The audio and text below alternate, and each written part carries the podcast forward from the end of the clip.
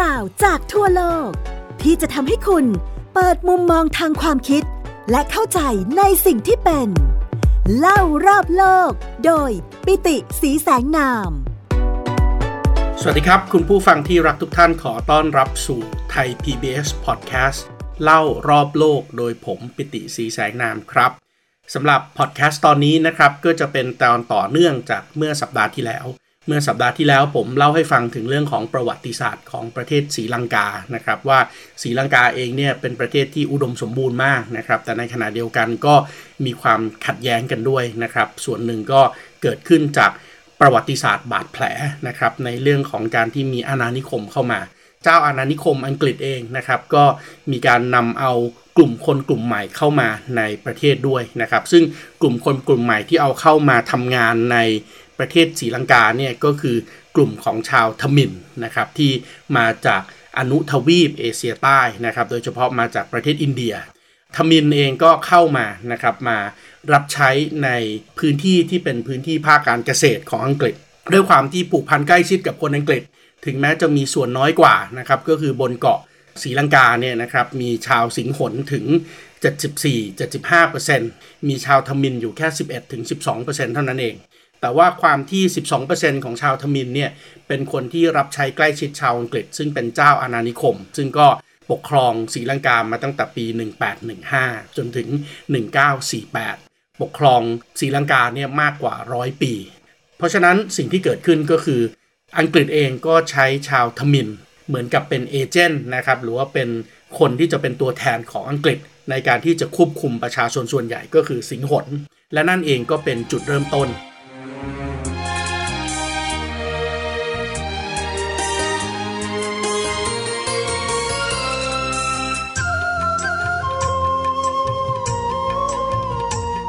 เมื่อสัปดาห์ที่แล้วเราคุยกันถึงเรื่องของพุทธศาสนานะครับความเชื่อมโยงระหว่างศรีลังกากับเอเชียตะวันออกเฉียงใต้นะครับวันดีคืนดีของศรีลังกาในช่วงที่แคนดี้นะครับเมืองแคนดี้ซึ่งเป็นเมืองศูนย์กลางของพระพุทธศาสนาในอ่าวเบงกอลเนี่ยกำลังเจริญงอกงาม เดี๋ยววันนี้นะครับเราจะมาคุยกันในช่วงเวลาที่ถือว่าเป็น Dark Age นะครับหรือว่าเป็นประวัติศาสตร์บาดแผล แล้วก็เป็นจุดดำมืดที่สุดของ ศรีลังกานะครับที่มีแต่ความรุนแรงเกิดขึ้นตลอดต่อเนื่องยาวนานกันนับหลายๆสิบปีนะครับแล้วก็ความต่อเนื่องตรงนี้เนี่ยก็ส่งผลมาให้ถึงการเกิดขึ้นของความคิดชาตินิยม แล้วก็พุทธหัวรุนแรง แล้วก็นำมาสู่วิกฤตนะครับที่กลายเป็นวิกฤตเศรษฐกิจครั้งที่ใหญ่ที่สุดของศรีลังกาณปัจจุบันนี้ด้วย เรื่องราวนะครับเริ่มต้นจากในศรีลังกาเนี่ยมีประชาชน 75%เป็นชาวสิงหน ซึ่งชาวสิงหนก็กลายเป็นชนกลุ่มใหญ่นะครับที่นับถือศาสนาพุทธ 70%ของชาวศรีลังกานับถือศาสนาพุทธ ในขณะที่ชนกลุ่มน้อยนะครับแล้วก็เป็นกลุ่มชาติพันธุ์ที่ถูกแยกแปลกแยกเข้ามานะครับ 11.2%เป็นชาวทมิน ซึ่งก็ยังนับถือศาสนาฮินดูอยู่ประกอบกับอีก 10%ซึ่งเป็นพวกมัวร์นะครับนับถือศาสนาอิสลามนะครับก็เลยทำให้มี กลุ่มชาติพันธุ์ที่แตกต่างกัน แล้วก็ขัดแย้งกันอยู่ในศรีลังกา ในวันที่อังกฤษเจ้าอาณานิคม ให้สิทธิประโยชน์กับชาวทมิน เพื่อให้ชาวทมินเนี่ยมาเป็นตัวแทนของอังกฤษในการควบคุมคนสิงหนนะครับนโยบายที่เรียกว่า divide and rule นะครับทำให้แตกแยกและปกครองก็เกิดขึ้น เราเห็นเลยนะครับในปี 1948 วันที่ 4 กุมภาพันธ์ 1948 คือวันที่ศรีลังกาได้รับเอกราชจากอังกฤษเนี่ยนะครับ ในวันนั้นนะครับถ้าไปดูในมหาวิทยาลัย ถ้าเข้าไปดูในโรงเรียน 30 กว่าเปอร์เซ็นต์ของจำนวนนักเรียนจำนวนนิสิตนักศึกษาในโรงเรียนและในมหาวิทยาลัย เป็นชาวทมินครับในขณะที่ชาวทมินมีประชากรแค่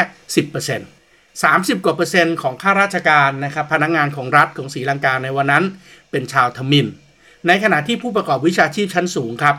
นายแพทย์ พยาบาล ทนายความวิศวกร นักบัญชี 60 กว่าเปอร์เซ็นต์เป็นชาวทมินครับแทบจะเรียกได้ว่าการปกครองการเมืองเศรษฐกิจนะครับคนที่มีอนาคตนะครับส่วนใหญ่เป็นชาวทมินที่เป็นชนกลุ่มน้อย แต่ได้รับสิทธิประโยชน์จากชาวอังกฤษ เพราะนั้นสิ่งที่เกิดขึ้นก็คือรัฐบาลชาตินิยมของศรีลังกาที่ได้รับเอกราชจากอังกฤษก็เตรียมที่จะปูทางนะครับทำยังไงถึงจะทำให้ชาวสิงหนหรือว่าสิงหลา ที่ถูกกดทับต่อเนื่องกันมาตลอดประวัติศาสตร์เป็นร้อยปีเนี่ยสามารถที่จะกลายเป็นประชาชนชั้นที่ 1 และทำยังไงให้ศัตรูคู่อาฆาตก็คือชาวทมินเนี่ยถูกกดทับ หรือว่าทำในสิ่งที่ตัวเองเคยเผชิญหน้าตลอดร้อยปี ดังนั้นในปี 1956 ครับเเพียงระยะเวลา 8 ปีนะครับหลังจากที่ศรีลังกาได้รับเอกราช ก็มีการออกกฎหมายครับกฎหมายฉบับนี้เรียกอย่างเป็นทางการว่า Official Language Act Number 33 of 1956 ครับ กฎหมายว่าด้วยภาษาราชการ ฉบับที่ 33 ของประเทศศรีลังกา แต่ว่าคนส่วนใหญ่นะครับ มักจะเรียกกฎหมายนี้ว่าเป็น 1956 สิงหลา Only Act นะครับ หรือว่ากฎหมายให้แต้มต่อกับชาวสิงหนเท่านั้น สิ่งที่เกิดขึ้นก็แน่นอนนะครับ มีการ แก้ไขเปลี่ยนแปลงนะครับ ในเรื่องของรัฐธรรมนูญใหม่นะครับ แล้วก็กำหนดว่าต่อไปนี้นะครับภาษาราชการของประเทศศรีลังกา มีเพียงภาษาเดียวเท่านั้น คือภาษาสิงหนโดยที่ไม่ได้รับฟังเลยนะครับว่ากลุ่มของชาวทมินเขาที่มีคนซื้อขายสินค้ากันอยู่ในตลาดเรียนอยู่ในโรงเรียนเนี่ยเขาพูดภาษาทมินจะเป็นยังไง หลังจากนั้นก็เริ่มให้แต้มต่อครับ สิ่งที่ชาวสิงหนเคยโดนกดทับก็กลายเป็น ชาวทมินโดนกดทับครับ อย่างเช่น เวลาจะสอบเข้าเรียนไม่ว่าจะเป็นในโรงเรียนระดับป .1 ระดับม .1 ระดับม high school นะครับม .4 หรือว่าระดับเข้ามหาวิทยาลัย เกณฑ์การรับก็จะกลายเป็นว่าชาวสิงหลมีเกณฑ์คะแนนที่ต่ำกว่าชาวทมิฬ เพราะนั้นชาวทมิฬต้องสอบให้ได้คะแนนสูงจริง ๆ ถึงจะมีโอกาสเรียนหนังสือ เช่นเดียวกับการเข้ารับราชการครับ เวลามีผู้สมัครเข้ามาสมัครเข้ารับราชการเป็นพนักงานของรัฐ สิ่งที่เกิดขึ้นก็คือให้แต้มต่อชาวสิงหลได้เข้ารับราชการก่อนนะครับในขณะที่ทมินจะเข้ารับราชการก็จะถูกกีดกัน การประมูลงานของภาครัฐก็เช่นเดียวกันครับ ผู้ประกอบการที่จะเข้ามาประมูลงานของภาครัฐของศรีลังกาได้ จะต้องเป็นผู้ประกอบการที่มีเชื้อชาติสิงหนเท่านั้น ในขณะที่โคต้าต่างๆนะครับอย่างเช่น ถ้าเกิดสมมุติว่าจะมีการรับสมัครงานนะครับก็จะต้องมีโคต้าพิเศษนะครับของชาวสิงหนแล้วก็มีจำกัดเพดานด้วยว่าชาวทมินจะเข้าทำงานได้กี่มากน้อยเท่าไหร่ เพราะนั้นความไม่พอใจของชาวทมินก็เกิดขึ้น และเมื่อเหตุการณ์แบบนี้เกิดขึ้นต่อเนื่องยาวนานจากปี 1956 ผ่านไปปี 1960 ผ่านไปปี 1970 ผ่านไป 20 ปี ก็กลายเป็นว่าชาวสิงหนครอบครองทุกสิ่งทุกอย่างครับ ในขณะที่ชาวทมินเองก็มองไม่เห็นอนาคตของตัวเองว่า ตัวเองจะมีโอกาสลืมตาอ้าปาก ตัวเองจะมีโอกาสเจริญเติบโตได้ยังไงบ้าง เพราะนั้นกลุ่มคนทมิฬก็เลยเกิดการรวมตัวกันขึ้นมาครับ การรวมตัวครั้งแรกก็เป็นขบวนการเคลื่อนไหวครับที่รวบรวมเอาชาวทมิฬขึ้นมาเพื่อเรียกร้องสิทธิของตัวเองในนาม Tamil United Front นะครับหรือว่าแนวร่วมชาวทมิฬเกิดขึ้นในปี 1972 ครับ ก่อนที่จะพัฒนาเป็น Tamil United Liberation Front นะครับแต่ว่าการเคลื่อนไหวในทางการเมืองนะครับผ่านการเจรจาต่อรองจากปี 1972 1973 1974 1975 ก็ยังไม่ได้ผลอยู่ดีครับ ชาวสิงหนไม่ยอมที่จะคอมเพลมไส์ไม่ยอมที่จะมีปฏิสัมพันธ์กับชาวทมิน เพราะฉะนั้นในที่สุดชาวทมินก็เลยต้องสร้างกองกำลังติดอาวุธของตัวเองขึ้นมาครับ วันที่ 5 พฤษภาคมปี 1976 กองกำลังที่เรารู้จักกันในนาม แนวร่วมปลดปล่อย พยัคฆ์ทมินอีแรมก็เลยเกิดขึ้นปัจจัยวายเลปนังคาดลวเล The Liberation Tigers of Tamil Eram หรือว่า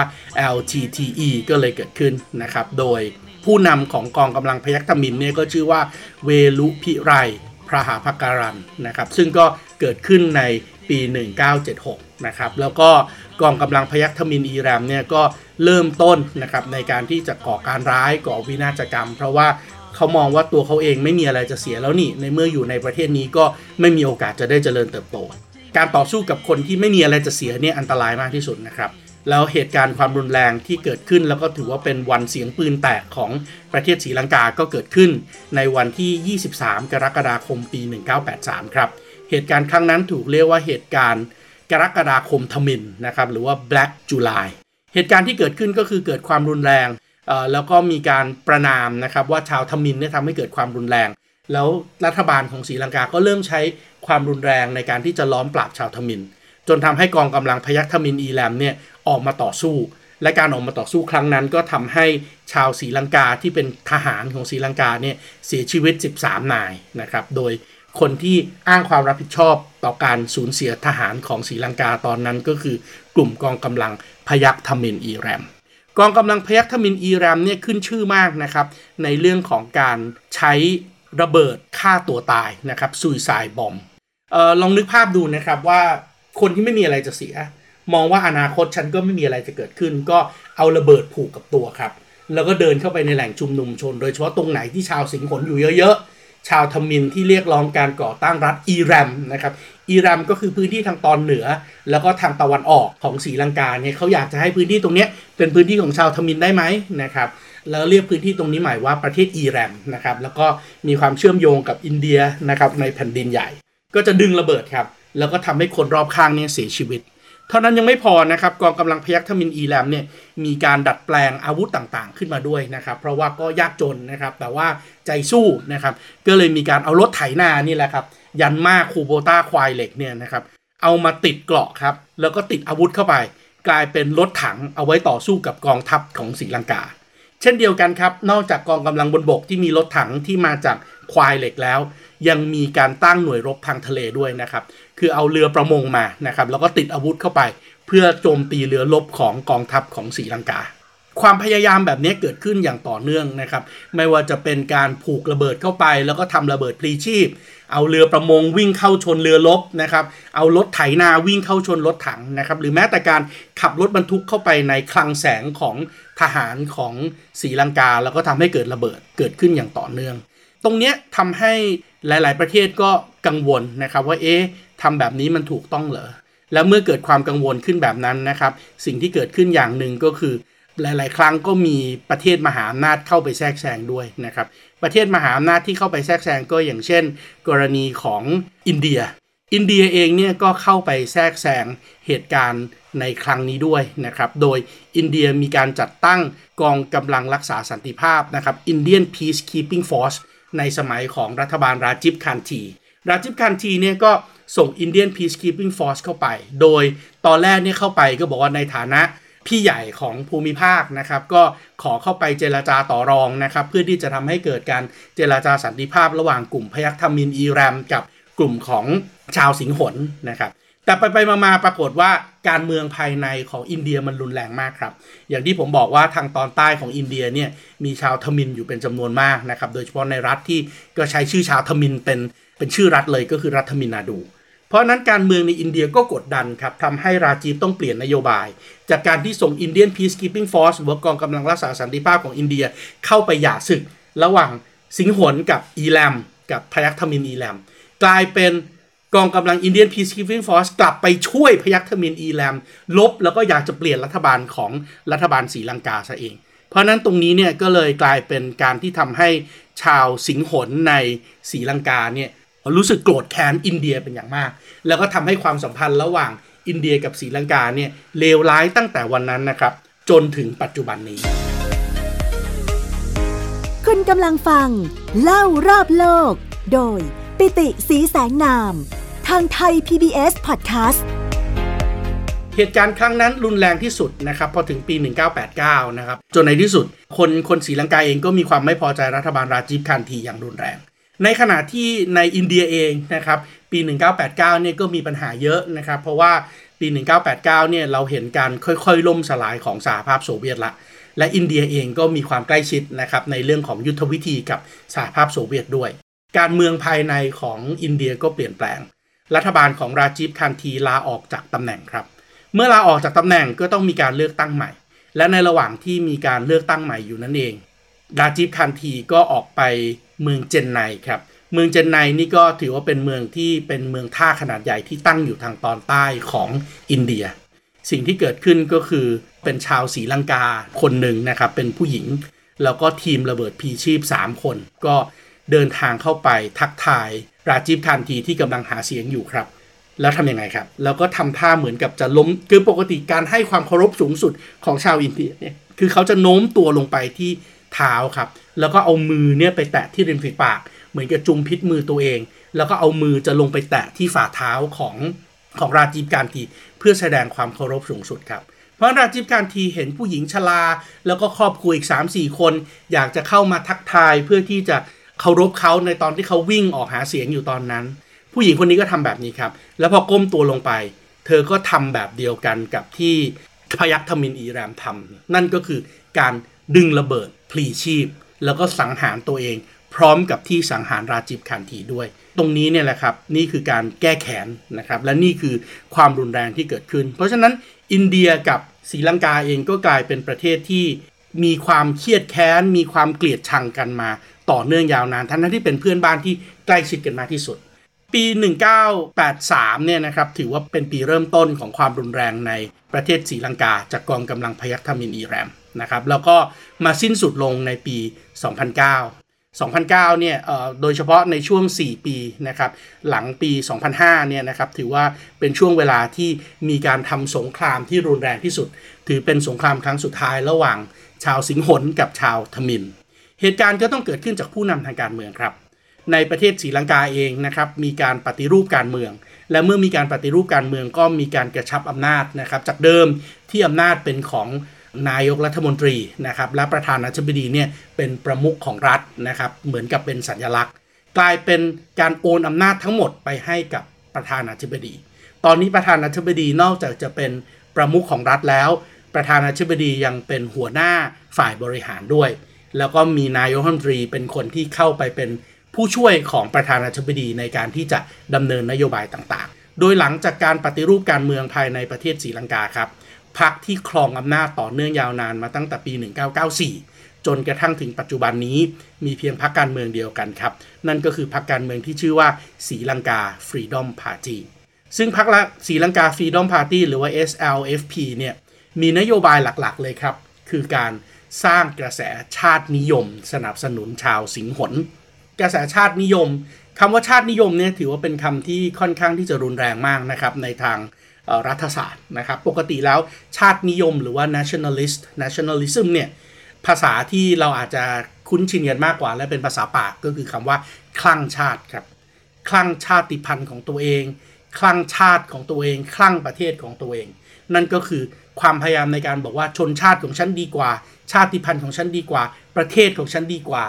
ในขณะที่ชาติอื่น ประเทศอื่น ชาติพันธุ์อื่น ด้อยกว่า เลวกว่า ร้ายกว่า เช่นเดียวกันครับ nationalism ที่เกิดขึ้นก็คือการปลุกกระแสให้ชาวสิงหนในศรีลังกาเนี่ยรักชาติจนถึงขนาดคลั่งชาติ และคนที่จะเป็นศัตรู เพื่อที่จะรวมชาติสิงหนเข้ามา รวมกลุ่มชาติพันธุ์สิงหนเข้ามา ให้สนับสนุนทางการเมืองของพรรคตัวเองด้วย ก็คือศัตรูของเขาที่เป็นศัตรูร่วมกันก็คือชาวทมินครับเมื่อเกลียดชาวทมินก็ต้องมาสนับสนุนสิงหน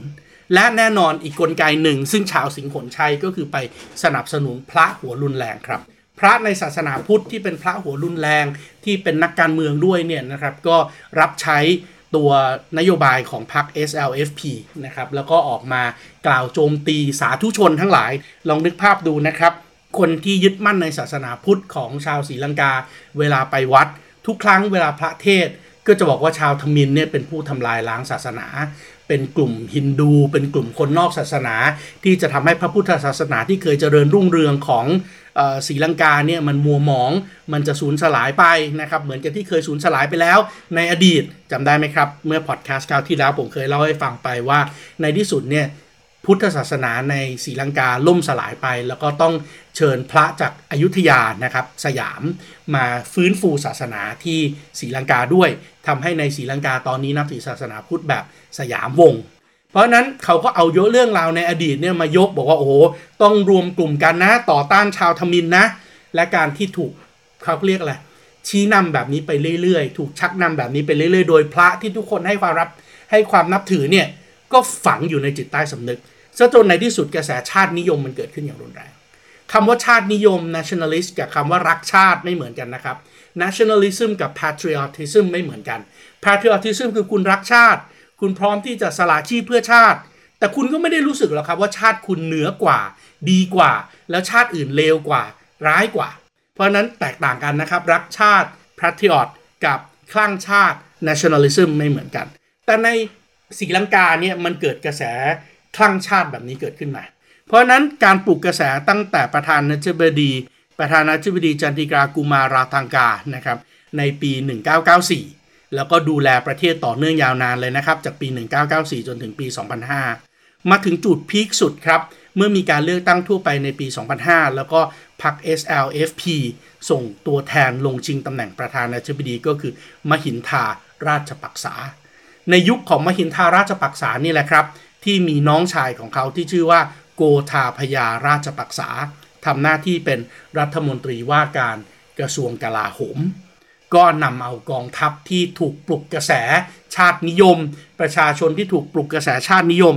ทำสงครามครั้งสุดท้ายกับชาวทมิน เพราะนั้นตั้งแต่ปี 2005 ถึงปี 2009 สงครามที่เกิดขึ้นเพื่อที่จะปราบปรามชาวทมินอย่างรุนแรงมากที่สุดก็เกิดขึ้นครับ แน่นอนโกธาพยาราชปักษาในฐานะ รัฐมนตรีว่าการกระทรวงกลาโหม ก็ถูกกล่าวหาจากนานาชาติเลยครับว่าใช้กองกำลังทหารทำการละเมิดสิทธิมนุษยชนขั้นรุนแรงกับชาวทมิน ค่อนไปในทางการฆ่าล้างเผ่าพันธุ์ด้วยซ้ำนะครับ แต่ว่าแน่นอนคนในศรีลังกาไม่ได้รู้สึกแบบนั้นครับ เพราะว่าถูกเสียมให้เกลียดชาวทมินมาอย่างต่อเนื่องยาวนานแล้ว จากทั้งความโหดร้ายของชาวทมินในเรื่องของการทำระเบิดฆ่าตัวตายมันตั้งแต่อดีต จนกระทั่งถึง การปลุกกระแสชาตินิยมที่มีพุทธศาสนาหัวรุนแรงเข้าไปด้วย เพราะนั้นสิ่งที่เกิดขึ้นก็คือการกำจัดชาวทมินอย่างรุนแรงมากที่สุด สงครามครั้งนี้นะครับมีการประเมินกันนะครับว่าตั้งแต่ปี 1983 จนถึงปี 2009 เนี่ยมีทั้งชาวทมินและชาวสิงหนเสียชีวิตทั้งจากระเบิดพลีชีพ ในช่วงเวลาที่ทมินอีแลมใช้ระเบิดพลีชีพ ไปจนถึงในช่วงเวลาที่ทำสงครามครั้งสุดท้าย ตั้งแต่ปี 2005 ถึง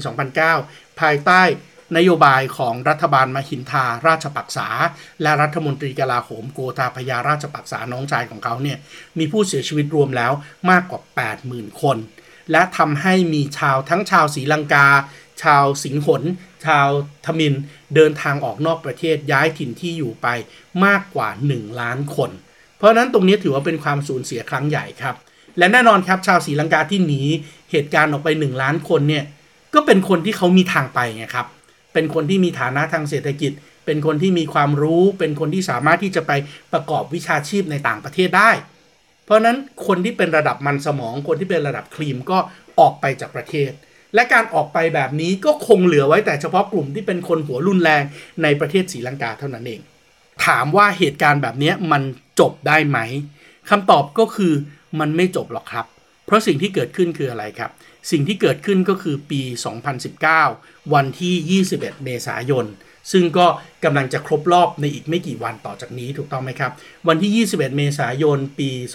2019 เราก็เห็นการทำระเบิดฆ่าตัวตายอีกรอบหนึ่งครับ ระเบิดฆ่าตัวตายคราวนี้เกิดขึ้นในโบสถ์เลยครับ เกิดขึ้นในวิหารเกิดขึ้นในวัด เกิดขึ้นในโรงแรม และมีการนัดวันวอเวลานอกันอย่างชัดเจนครับ ในเช้าวันอาทิตย์ที่ 21 เมษายนปี 2019 ในวัด ในโรงแรม ในโบสถ์8จุดทั่วศรีลังกา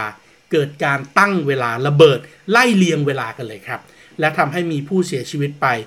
359ราย บาดเจ็บอีกมากกว่า 500ราย เพราะนั้นสิ่งที่เกิดขึ้นก็คือเราเห็นแล้วแหละนะครับว่าความรุนแรงในศรีลังกาก็ยังคงเกิดขึ้น และความรุนแรงนี้ก็แน่นอนมันทำให้ทุกอย่างสูญเสียครับ อย่างที่ผมบอกนะครับ รัฐบาลเราอาจจะคุ้นคุ้นชื่อนะครับ เพราะว่าหลังจากที่มหินทาราชปักษานะครับทำหน้าที่เป็นประธานาธิบดีตั้งแต่ปี 2005 ถึงปี 2015 ดูแลประเทศอยู่ 10 ปี โดยมีรัฐมนตรีว่าการกระทรวงกลาโหม ชื่อว่าโกธาพยาราชปักษา พอเวลาเลือกตั้งครั้งใหม่ในปี 2019 ในปี 2019 การเลือกตั้งครั้งใหม่ที่เกิดขึ้น แน่นอนครับมหินทาราชปักษาไม่สามารถจะเป็นประธานาธิบดีได้อีกต่อไป ก็เลยมีการวางตัวให้น้องชาย โกธาพยาราชปักษาขึ้นมาเป็นประธานาธิบดีแทน แล้วมหินทาราชปักษาก็ลงไปเป็นนายกรัฐมนตรี เพราะนั้นเราก็เห็นตั้งแต่ปี 2019 ที่แน่นอนมายีผมก็เล่าไปแล้วว่า พอกลุ่มของโกธาพยากลับมาเป็น นายกรัฐมนตรีกลับมาเป็นประธานาธิบดีใหม่ ความรุนแรงก็ปะทุขึ้นมาอีก และแน่นอนครับ เที่ยวนี้ราชปักษาคำถามที่สำคัญก็คือ ก็ในเมื่อสงครามที่ใช้ในการที่จะต่อต้านชาวทมิน ที่ปลุกกระแสชาตินิยมมา มันจบไปแล้วตั้งแต่ปี 2009อะการกลับมาใหม่ของรัฐบาลราชปักษาในปี 2019 อะไรล่ะที่จะเป็นจุดประกายในการที่เขาจะใช้ในการหาเสียงได้คำตอบก็คือเขาใช้นโยบาย ประชานิยมครับเขาใช้นโยบายประชานิยมแบบเข้มข้น นโยบายประชานิยมแบบลดแลกแจกแถมซะจนไม่ได้คำนึงถึงเลยว่าเศรษฐกิจของประเทศจะวิบัติเพียงไหน เข้ามาเป็นทางผ่านในการที่จะขึ้นสู่อำนาจของรัฐบาลราชปักษาอีกรอบหนึ่ง และนโยบายประชานิยมขั้นรุนแรงตรงนี้แหละครับ มันทำให้เกิดวิกฤตเศรษฐกิจที่รุนแรงที่สุดในศรีลังกาณปัจจุบันนี้ด้วย พื่อที่จะเข้าใจวิกฤตเศรษฐกิจที่เกิดขึ้นนะครับณปัจจุบันนี้ก็ต้องขออนุญาตย้อนเวลากลับไปนะครับว่าหลังจากที่ทำสงครามครั้งสุดท้ายที่เชื่อเป็นสงครามครั้งสุดท้ายในปี 2009 จบ ภัยคุกคามของทมินกับสิงหนจบลงไปแล้ว สิ่งที่เกิดขึ้นในปี 2009 ด้วยในช่วงเวลานั้นคืออะไรครับ สิ่งที่เกิดขึ้นในปี 2009 ในช่วงเวลานั้นก็คือมันเป็นช่วงเวลาเดียวกันกับที่เศรษฐกิจในประเทศอเมริกา เศรษฐกิจในยุโรป กำลังถึงจุดตกต่ำครับ ปี 2006 ถึง 2009 อเมริกาถูกคุกคามทางเศรษฐกิจโดยวิกฤตที่เราเรียกกันว่า Hamburger Crisis หรือว่าวิกฤต Subprime Crisis วิกฤต Subprime Crisis ทำให้เศรษฐกิจอเมริกาป่นปี้อย่างที่ไม่เคยเป็นมาก่อน ต่อเนื่องด้วยวิกฤตเศรษฐกิจ global financial crisis 2009 ถึง 2013 ที่ลุกลามจากสหรัฐอเมริกาไปสู่ยุโรปและทั่วโลก เพราะฉะนั้นในประเทศพัฒนาแล้ว การลงทุนในประเทศเหล่านั้น ก็ไม่ใช่ทางเลือกที่ดีนักสำหรับนักลงทุนครับ และในขณะเดียวกันเมื่อไม่สามารถลงทุนในประเทศพัฒนาแล้วได้ สิ่งที่เกิดขึ้นก็คือเงินทองทั้งหลายแหละก็ไหลเข้ามาสู่ประเทศที่เราเรียกว่า emerging economies หรือว่าประเทศเศรษฐกิจเกิดใหม่ครับเพราะนั้นประเทศเศรษฐกิจเกิดใหม่หลาย ๆ ประเทศ ซึ่งหนึ่งในนั้นก็รวมเอาศรีลังกาเข้าไปด้วย ก็กลายเป็นประเทศที่มีเงินทุนไหลเข้ามาเป็นจำนวนมาก แต่ปัญหาของเงินทุนที่ไหลเข้ามาเป็นจำนวนมากก็คือ พอไหลเข้ามาในศรีลังกา มันไม่ได้เกิดการพัฒนา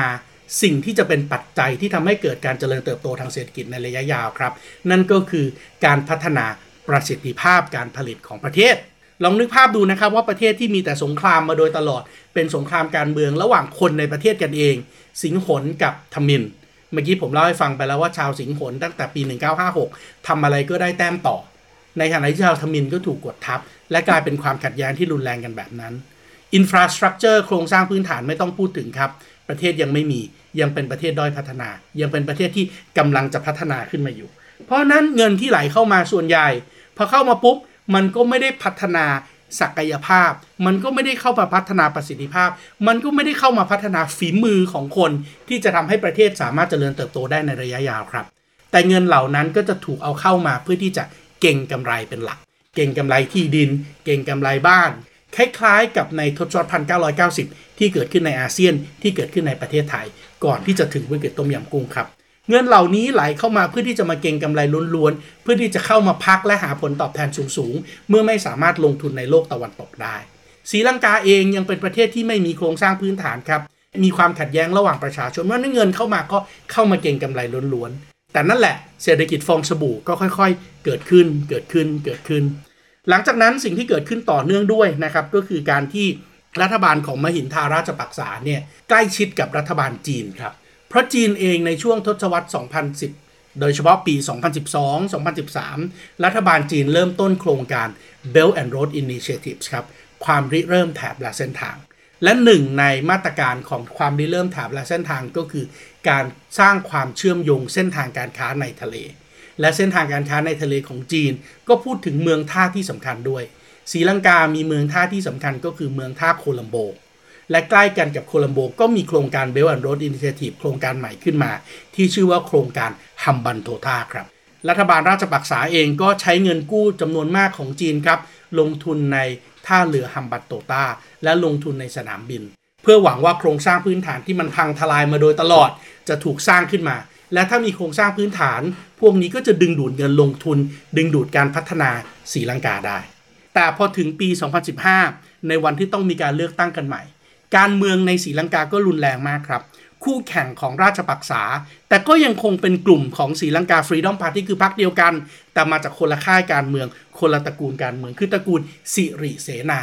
ตระกูลสิริเสนาก็ขึ้นมามีอำนาจแทนครับ แล้วเมื่อขึ้นมามีอำนาจแทนก็ไปรื้อเอาโครงการอย่างเช่นฮัมบันโตต้าอย่างเช่นท่าเรือ อย่างเช่นสนามบินที่ทีมราชปักษาคุยกับจีนไว้ ให้ยุติโครงการลง แล้วก็ไปกล่าวหาในการเลือกตั้งว่านี่เป็นเรื่องของการสร้างกับดักหนี้โดยจีน เพราะนั้นโครงการที่ควรจะเกิดขึ้นพัฒนาโครงสร้างพื้นฐาน เพื่อทำให้เกิดการลงทุนก็ไม่เกิดขึ้นครับ และรัฐบาลสิริเสนาก็ไปใกล้ชิดกับญี่ปุ่นแทน ก็ยุติโครงการของราชปักษากับจีนแปลโครงการของญี่ปุ่นเข้ามาลงทุนแทน และแน่นอนพอรัฐบาลสิริเสนาทำไม่สำเร็จเวลาผ่านไปจากปี 2015 ถึงปี 2019 เกิดการเลือกตั้งใหม่ ราชปักษากลับมา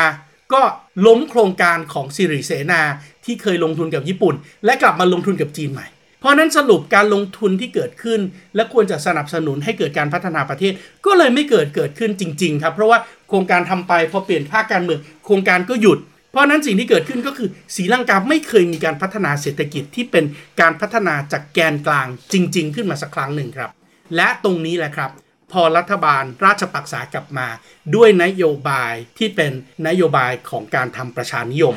ทุกอย่างถึงล่มสลาย ซึ่งผมจะมาเล่าให้ฟังในพอดแคสต์ตอนต่อไปครับว่า แล้วความล่มสลายที่เกิดขึ้นตั้งแต่ปี 2019 มันเกิดอะไรขึ้น แต่สำหรับวันนี้ สวัสดีครับ ติดตามรับฟังรายการ เล่ารอบโลก ได้ทางเว็บไซต์และแอปพลิเคชันไทย PBS Podcast และติดตามความเคลื่อนไหวรายการได้ที่ สื่อสังคมออนไลน์ไทย PBS Podcast ทั้ง Facebook Instagram YouTube และ Twitter